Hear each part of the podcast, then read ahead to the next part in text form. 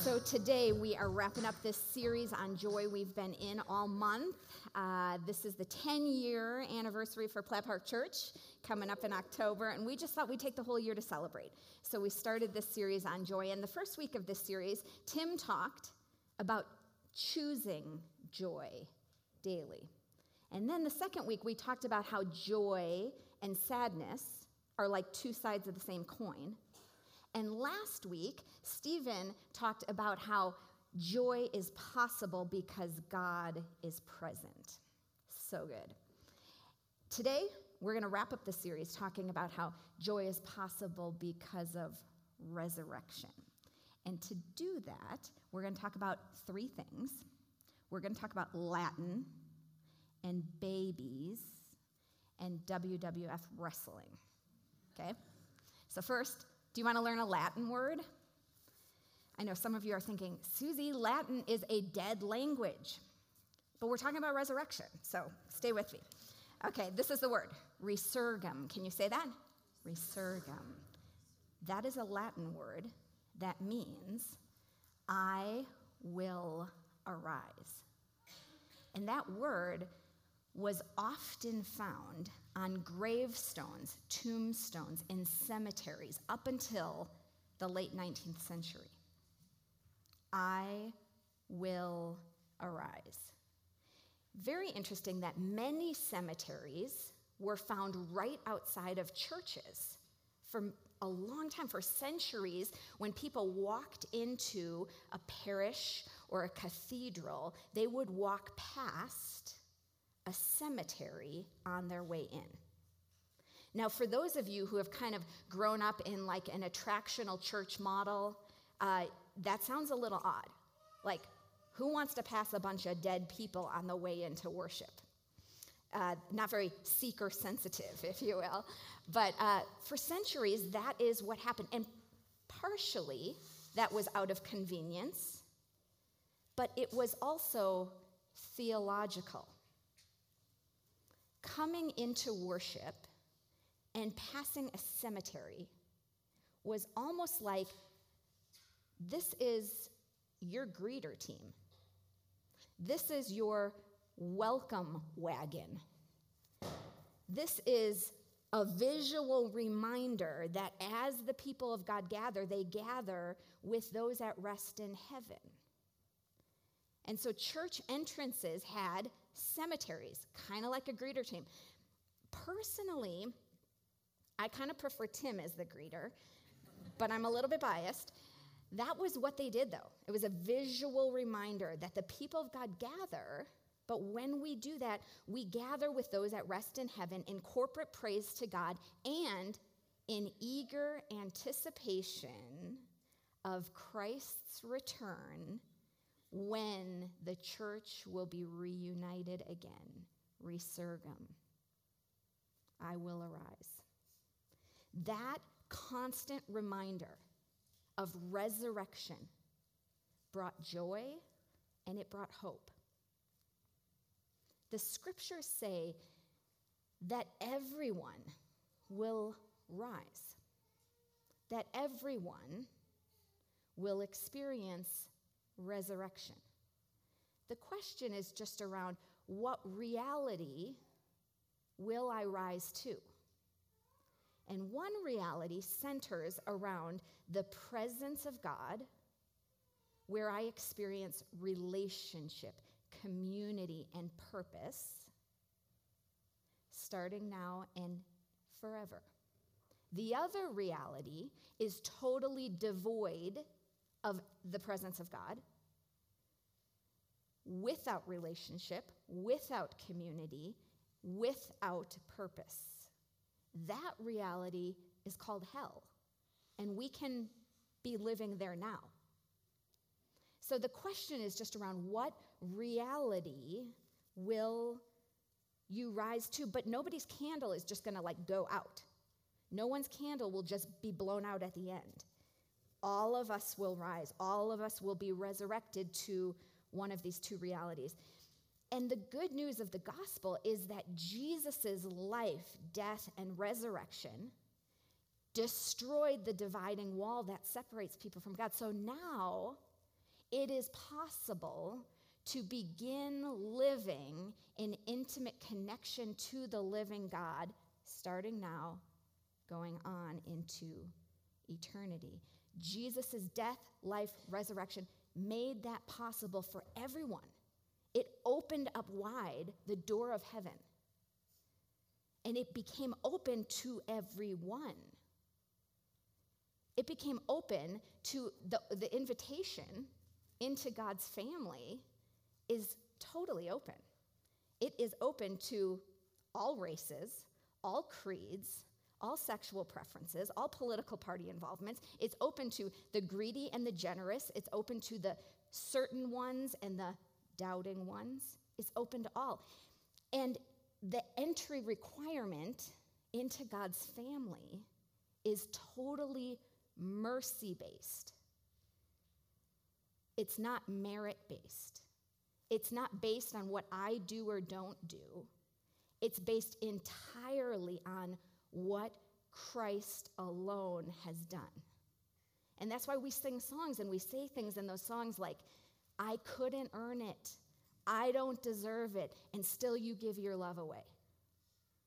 Because the entry requirement into God's family is mercy based, it's totally based on what Jesus has done, not on what I do or don't do. So, in the resurrection story of Jesus, there is this fabulous sentence, and it simply says this Why do you look for the living among the dead? He is not here, he's risen. The center of the resurrection story of Jesus, that historical event, centers around this He is not here, he's risen.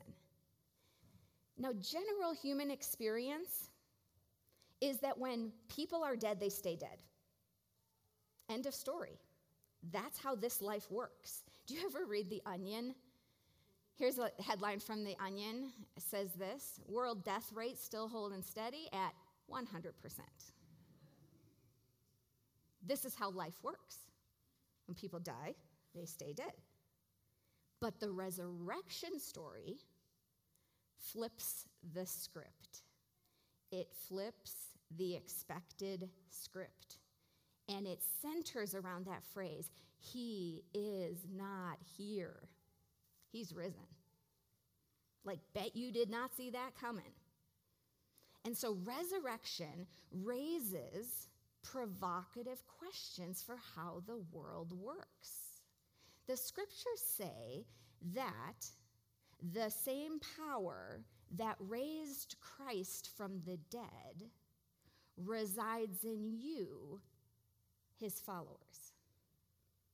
Resurrection raises all sorts of provocative questions about how the world really works. Because usually when you're dead, you stay dead, end of story, but he is not here.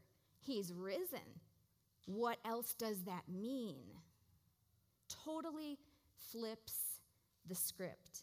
You assumed he was dead, end of story, but he's not. What else could that mean? Joy is possible because God is here and is coming. Joy is possible because of resurrection. So, what is resurrection? The early followers of Christ had very interesting word pictures, metaphors, ways of talking about resurrection. And so, let's talk about babies for a minute. Resurrection is described as new birth, and that's a reason for joy. For the early followers of Jesus, one image they had for resurrection was of new birth. So let me ask Does anybody have a baby in the room right now? like a freshly made baby? Yay, freshly made baby. Okay, so you. Hi, Kipling. I know you. You were dedicated here very recently. Hi, buddy. How are you? Oh, you guys were also drawn to babies, right? Hi. Would you let me hold you? What do you think? Will you come see me? Hi. There's Daddy and Mama. You say hi to everybody. we are also drawn to babies. What is it? Certainly the little nose, the little ears, the little fingers. We are all drawn to a baby. Thank you, Kipling, for letting me hold you. Yeah. yeah. yeah. Do you want to? I could give you this. Do you want to give the rest of the sermon? Thank you, guys. Good job. Yeah. So, what is it about a baby? Like, why? I mean, even the guys in the room right now are like, yeah, he's pretty cute. and the girls, you know, they're like, super cute. I want a little baby. I mean, even when a baby like loudly soils itself, we say, good job.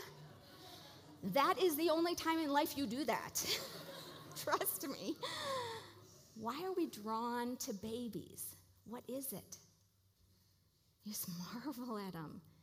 You just want to look at them. I remember when Russell was first born, I was just like, oh, I just, I just want to like take in the newness of life, new birth. The reason we love babies is because of possibility. He hasn't been beaten up by life yet. He has only known love and provision. He hasn't had his words misunderstood or misconstrued yet. He hasn't had a dark night of the soul. And we are drawn to babies because of possibility. You know, you just look at a little baby and you think, what are these eyes going to see? What are, what are you going to do with your hands? Who are you going to love and who's going to love you? What what great invention or idea might you have? We're drawn to babies because of possibility. Everything is ahead in hope, and there's nothing behind in regret. New birth, resurrection. It taps into that longing in us for everything to be ahead in hope and nothing to be behind in regret. So the early followers of Christ would say resurrection, it's like new birth, where everything is ahead of you in hope, nothing lies behind you in regret. It's like new birth, it's like resurrection. Do you know what squelches joy? Fear, regret, worry. What brings joy is to have it all ahead in hope and nothing behind in regret because it's been forgiven. And maybe you've been here this month and you've been like, I love the idea of joy, but I cannot have joy because I struggle with depression. And maybe you just are resigned to, I will always. Or maybe you have something like in your past and it's like this dark blot that follows you around like a heavy cloud and you don't really speak of it and you don't really know what to do with it, but it's just this like shame pit. And you're sort of resigned to thinking it will always be this way. Or maybe you've been here and you've been like, yeah, I want to have joy, but you don't know what kind of relationship I'm in right now. It is pure slog. And I have no hope for anything different. Resurrection, when we start to become resigned to things, when we start to say, it's this way and it's always going to be this way, resurrection comes in and it just kicks down that door. And it is like, He is not here. He is risen. What else could that mean? Because the same power that raised Jesus from the dead lives in you. So it just comes in and it just, he is not here, he is risen.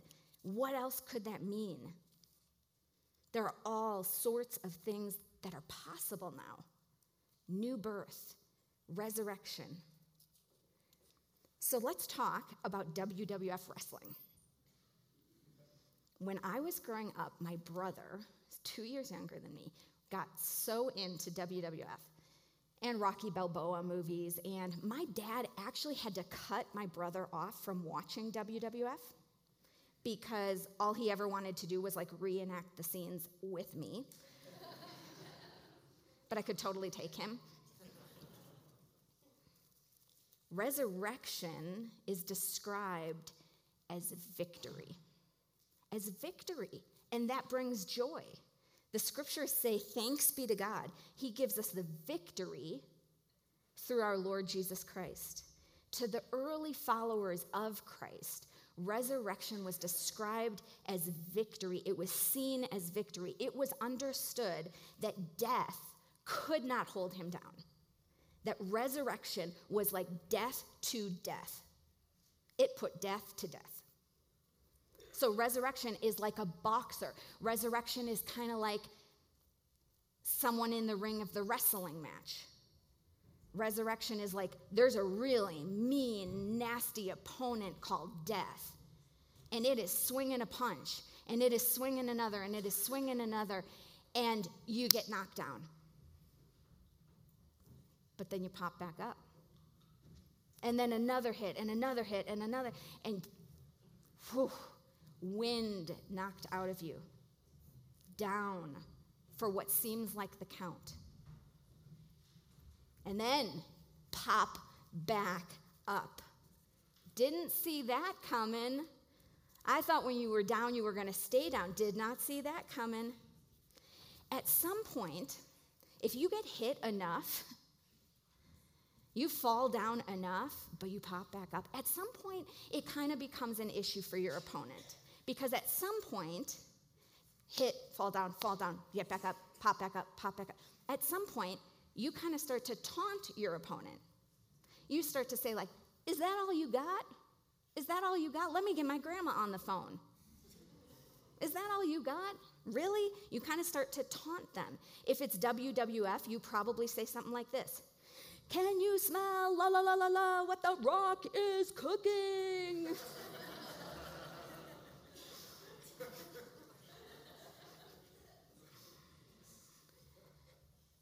Some point, if your opponent gives everything you, they've got, if your adversary gives everything they've got, and you absorb it, and you transform it, you win. Because the best your opponent could give, the best your adversary could give, did not keep you down you stood back up. And that's why the scriptures say Jesus disarmed publicly the powers and authorities. They refer to the cross as the ultimate victory. It's the ultimate victory. Like, is that all you got? Crucifixion? Is that all you got? Because I'm still standing. Seriously? That's it? So the early followers of Christ saw the central metaphor of the resurrection as that of victory, like a boxer, like a wrestler who gets, you know, hit down and gets back up again. For the first 1,000 years of church history, the resurrection was understood primarily in those terms of victory over death. Death gave Christ its hardest punch, and he stood back up. So death has no mastery over him. The scripture writers say, Where, O death, is your victory? Where, O oh, death, is your sting? Like, where, O oh, death, is your left hook? Is that all you got? And when you think about how we talk about the resurrection, often think about the images, artists' imagery of the resurrection. Often it's like a misty, foggy morning, and the colors are very muted, and there's like an angel sitting on a stone, with like a hand in the air, and it's boring. And this is where we have something to learn from our brothers and sisters in the Orthodox Church because they understand the resurrection to be much more noisy and vibrant and victorious. One Orthodox writer said this In Orthodoxy, we believe the central meaning of the resurrection is victory. Thus, our traditional image is more vibrant and noisy, and it rings with a victorious shout. We'll try it again. It rings with a victorious shout. Woo! The resurrection is a victory over sin. It's a victory over death and the devil, and a victory over the dark forces that enslave us and despise us and wish to destroy us. Do you have any of those in your life? Right? It is a victory over the dark forces that enslave us, despise us, and wish to destroy us. So here's what we're going to do to emphasize this and learn from our friends in the Orthodox Church. We're going to get noisy for a minute this morning. Because joy is possible because of resurrection. Christ is present now and is coming again. And that brings joy. And the same power that raised Jesus from the dead is alive in you. Joy is possible because resurrection surrounds us. And so here's what we do